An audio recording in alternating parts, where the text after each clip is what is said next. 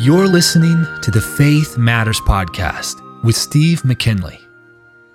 Should Christians celebrate Halloween? Or for that matter, should anyone celebrate Halloween? I want to share with you what God says in His Word in Proverbs chapter 8 and verse 35. This is what God says concerning wisdom. For whoso findeth me findeth life and shall obtain favor of the Lord. But he that sinneth against me wrongeth his own soul. All they that hate me love death. And this is typical Jewish thinking in that to choose one thing is to hate or to reject everything else or the other thing. And God says those who hate Him love death. And rejecting God and God's wisdom, they are automatically loving and embracing death. And let's be honest with ourselves, our culture today is fascinated with death. For some reason, we have a morbid fascination and a love of death. And think of our entertainment industry that feeds us a constant diet of violence and death and decay. And think of all the horror movies that glorify uh, the mutilation of the body and all the sick, uh, twisted things that uh, have come out even in very recent times in mainstream media, not to speak even of all the, the just the outright evil things. And uh, our culture loves these things and feeds on these things constantly. And so, and this is what Halloween is, isn't it? It's the high day of celebrating uh, death and decay. And uh, just look around at uh, various houses that are decorated and look at the the spider webs and look at the uh, the ghosts and goblins and witches and tombstones and uh, bats and all these things that go along with uh, Halloween. This is a celebration of evil and of death. It's the one time in the year when there's an excitement uh, about the things concerning death and spiritual darkness. And this is what Halloween is today. And we can look back briefly in history and look at where Halloween came from. We find that it has both Christian and pagan roots. Um, and I'm not talking just about Halloween, but the various traditions that kind of surround uh, Halloween. And uh, when I speak of Christian roots, what I mean there is very broadly Christian culture. Now, please don't uh, mistake me uh, or get this wrong that Christian culture does not always line up or perhaps very rarely lines up with true biblical Christianity. That is, the Christian faith that we get from the Bible. But I'm speaking here of Christian culture. And back in 600, 608 AD, Pope Boniface IV instituted what became known as All Saints' Day. Now, this was a celebration of all the saints who had departed this earth and had eventually made their way into heaven.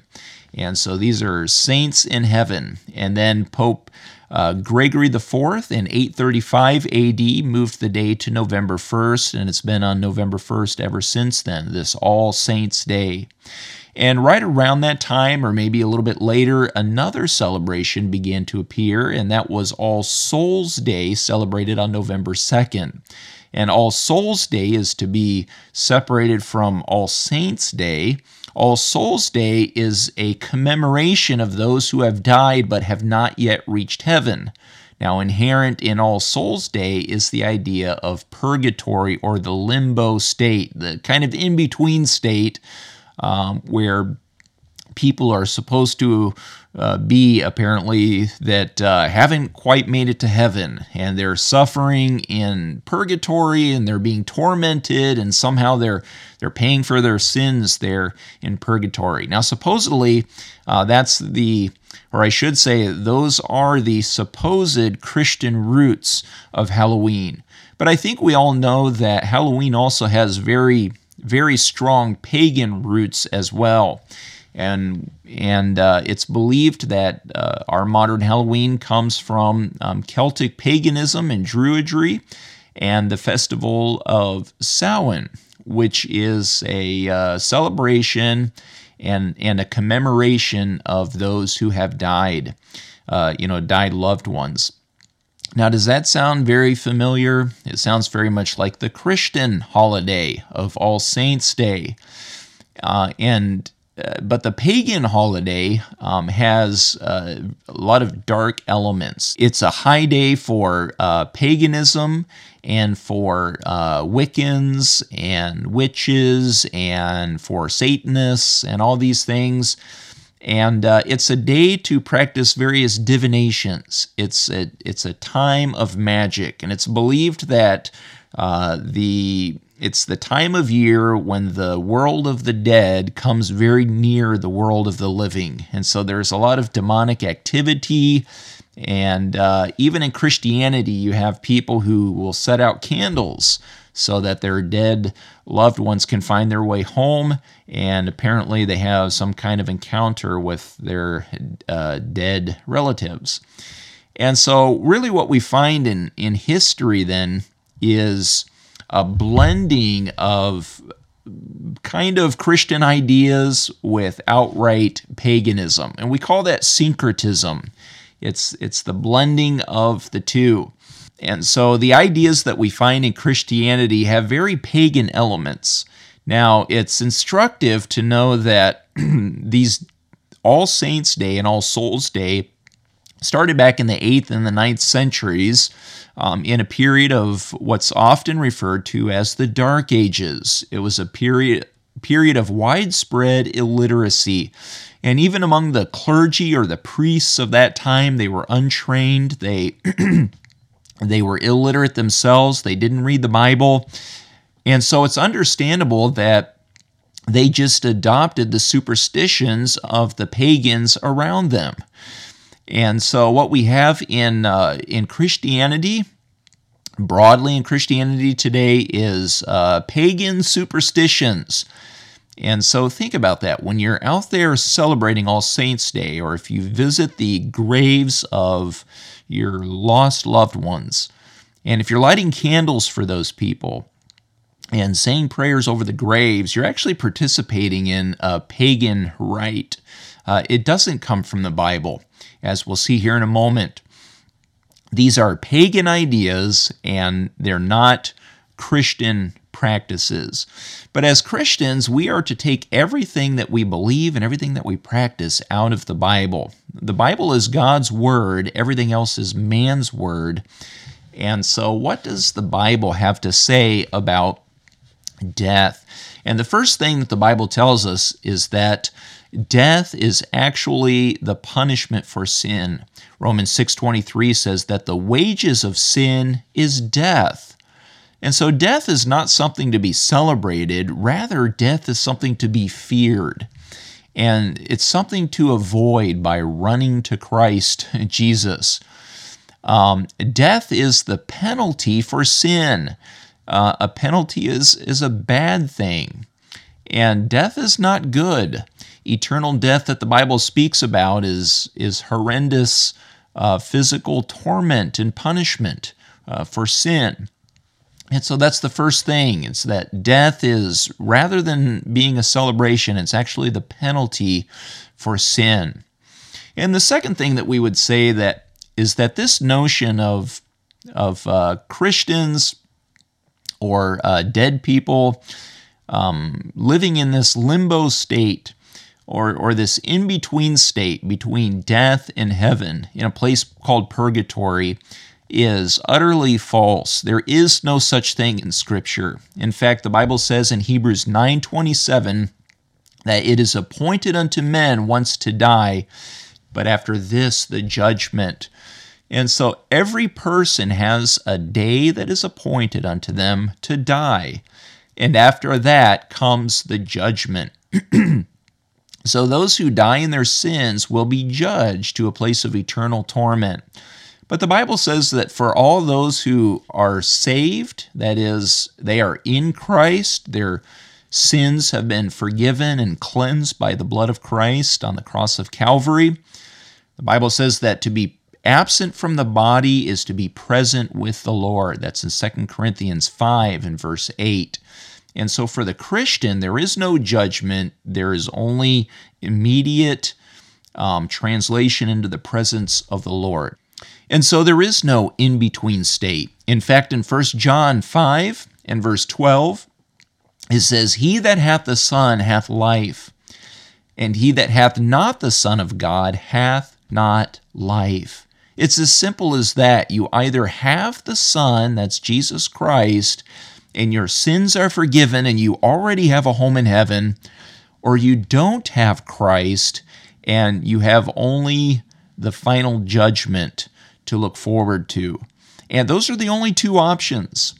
And so don't go pray over the, the graves of your lost loved ones. Don't light candles for them, but rather think about your own soul. Where will you spend eternity?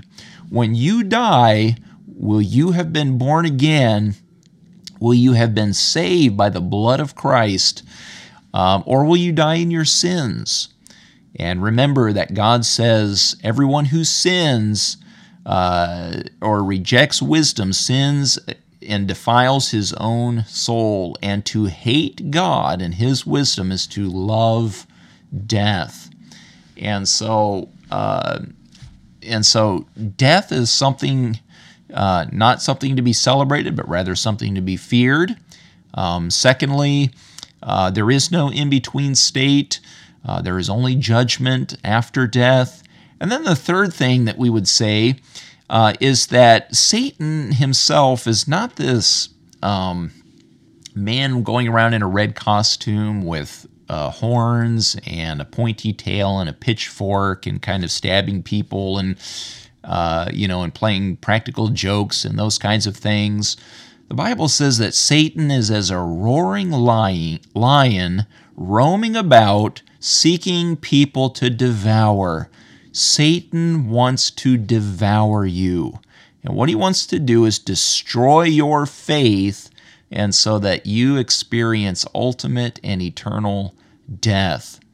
Um, and in John 10 10, uh, Jesus said that the thief comes not but for to steal and to kill and to destroy. The thief he's talking about there is Satan.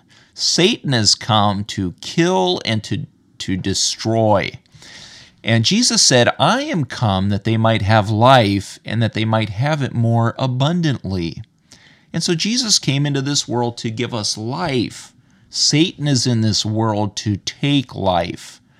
And Halloween is a celebration of death. Ultimately, it's a celebration of Satan. And um, I think of uh, Halloween this way Halloween really is a day to gaze into the face of Satan. It's to boldly get up and look into the abyss of darkness and evil. That's what Halloween is. And you, you set aside time to focus on evil things. And God says that we are to seek Him. And he said over in Isaiah chapter 42, God says through the prophet Isaiah, Look unto me and be saved, all the ends of the earth, for I am God and there is none else. God says to look to him. We're not to be gazing into the face of evil.